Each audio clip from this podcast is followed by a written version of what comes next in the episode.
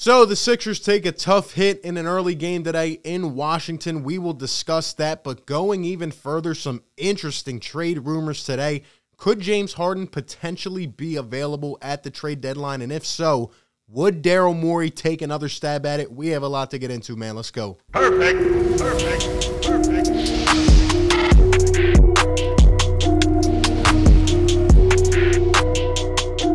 What is going on, everybody? RB here. Welcome back on into the show. Like always, if you do enjoy the content, feel free to drop a like on the channel. Be sure to hit that subscribe, help keep growing the family, and hit that notification bell so you get notified anytime we drop content or go live. The Sixers played a 2 p.m.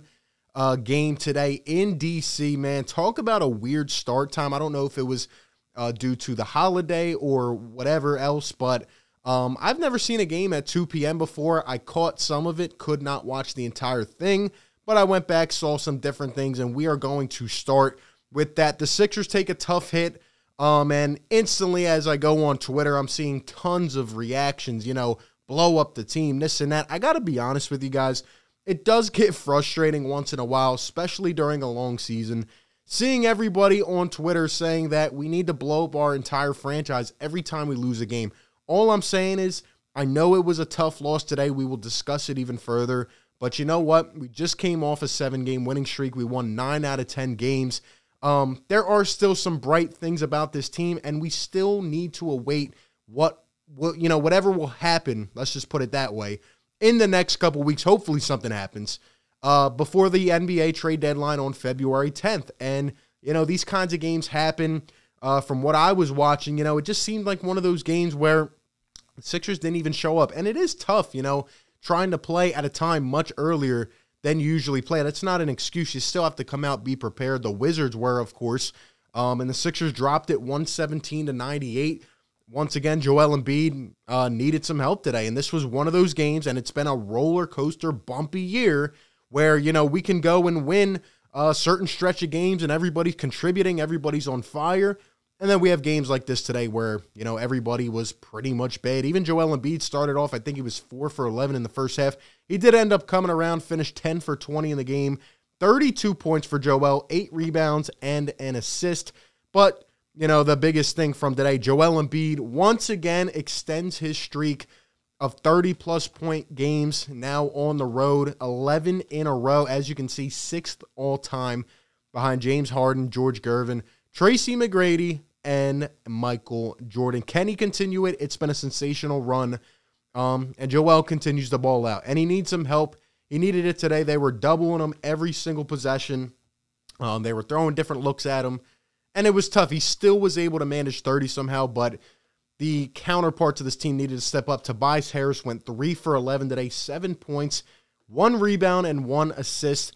The biggest thing that sticks out to me, obviously, the one rebound in 25 minutes. That you just can't come out and play like that. Um, and I'm trying to go to my defense uh, to stay behind Tobias, but games like this make it really bad. So he's got to figure something out ASAP. He also got fouled out of the game, which was just absolutely terrible.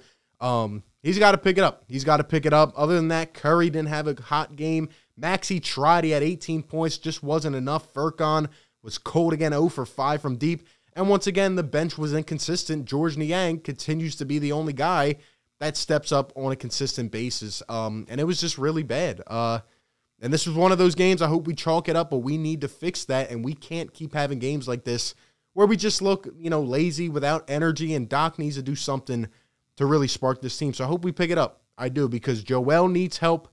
And I hope this organization sees that day by day as we get closer to the deadline. Obviously, watching the Wizards today, I couldn't help but think to myself this. By the way, follow me on Twitter at RB Philly Take.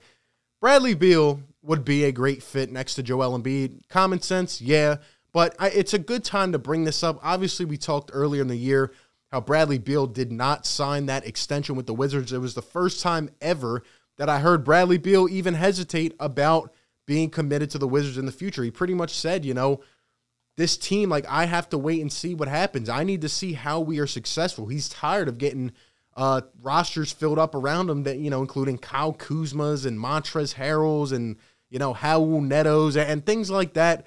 No disrespect to them. But at the end of the day, Bradley Beal is 28 years old. and he does have a player option uh, for next year, and he can opt out of that. And it does seem likely he will. You know, we've been hearing not even just uh, the Sixers, but other teams, right? The Celtics, the Warriors, this, this, and that. Um, and I just couldn't help myself but just keep watching that game today and thinking, Bradley Beal, man, in this offense, you know, being that forward we need. And I know he's averaging less points this year, shooting a little bit less from deep from the field as well. But you know what? He's averaging a career high in assists. He's literally just becoming a great all around player.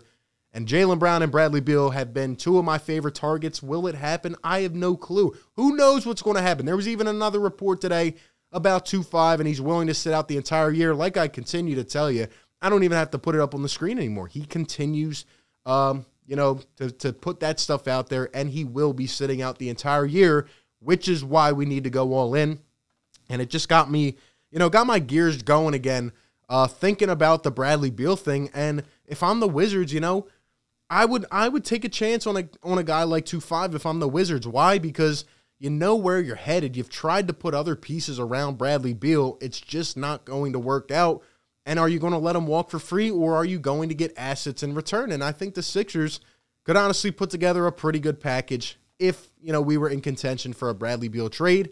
Maybe this is the the year that he finally leaves DC.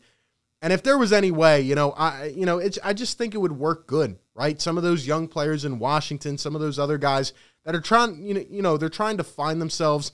Not really many uh, ball dominant players, right? You bring a guy like two five in there, um, even Tobias Harris, right? If he wanted a fresh start, you never know uh, how either of those players could fit with the Wizards. But um, I think the Sixers could definitely be a team in the running for Bradley Beal. Just my personal opinion, nothing uh, of substance there. And I think the Sixers need to inquire about it because the more I watch Bradley Beal, I know people, t- you know, they call him a, a stat patter and all this. Bradley Beal can play, okay? And I think he would be a great fit uh, for this team. But I will leave it at that for now. Haven't heard anything, you know, in terms of the media from Bradley Beal. So hopefully we get some news over the next couple weeks about what he decides or wants to do, or even the organization, but who knows? They are building something though there, right? Spencer Dinwiddie, they have some players. Anyway, getting on to what we really need to discuss, and that is an actual report from today. According uh, to Mark Stein, this was the initial post I saw. It said developing James Harden is open to relocating, fueling trade rumors heading into the deadline and the Sixers have shown interest. And then the other posts, which included a quote from Mark Stein, NBA Central put it out, quote, it must be noted that there is enough noise circulating league wide about Harden's reported openness to relocation this summer. Obviously, you know, he has another year on the deal. Um, and it is a lot of money. It's it's 40 million plus and you know, you got to be skeptical given him getting up there in age above 30 and you know, getting some of those minor tweaks and injuries. He didn't play in the playoffs. Well, he did play in the playoffs, but he ended up getting hurt in the playoffs.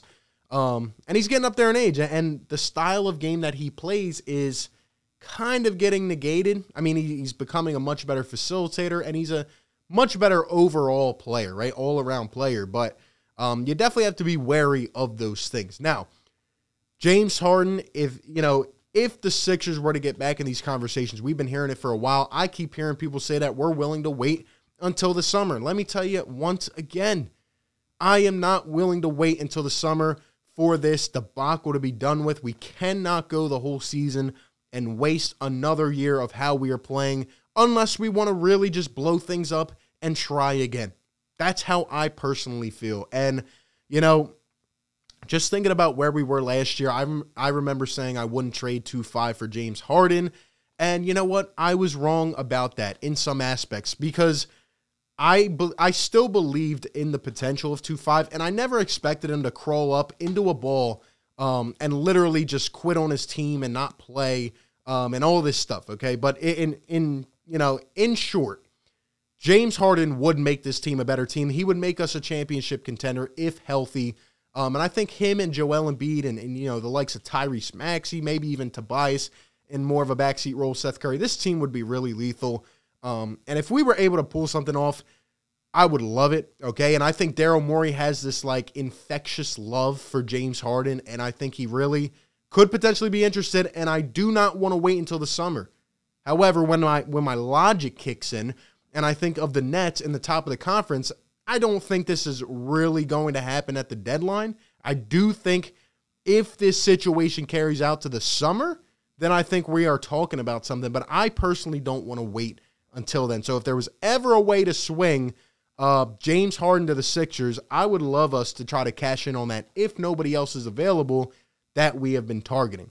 However, what I will say is that it's interesting. Uh, Kyrie Irving came out today and pretty much, you know, said that he is not going to get the vaccine.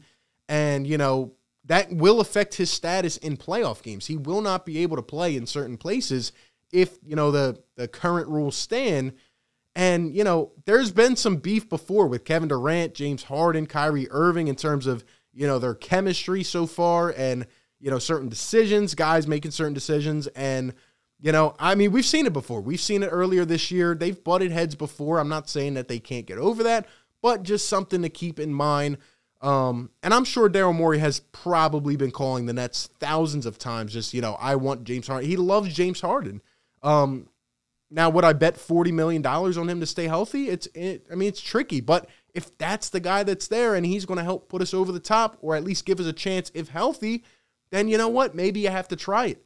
Every day we play with the risk of Joel Embiid, you know, and we know the story with him. And I don't want to waste any more time. But it's just interesting that Mark Stein, who is a credited NBA reporter, would put something out like that. Who knows? Maybe there could be something on the uprise. Um, James Harden or Bradley Beal would make this team a contender. We need to get a player like that in the next couple weeks, and I hope we do so. Give me all your thoughts down below in the comments section. Like always, appreciate you guys so much for tuning in. Be sure to like, comment, and subscribe, and I will catch you on the next one, man. Peace. Perfect. Perfect. Perfect.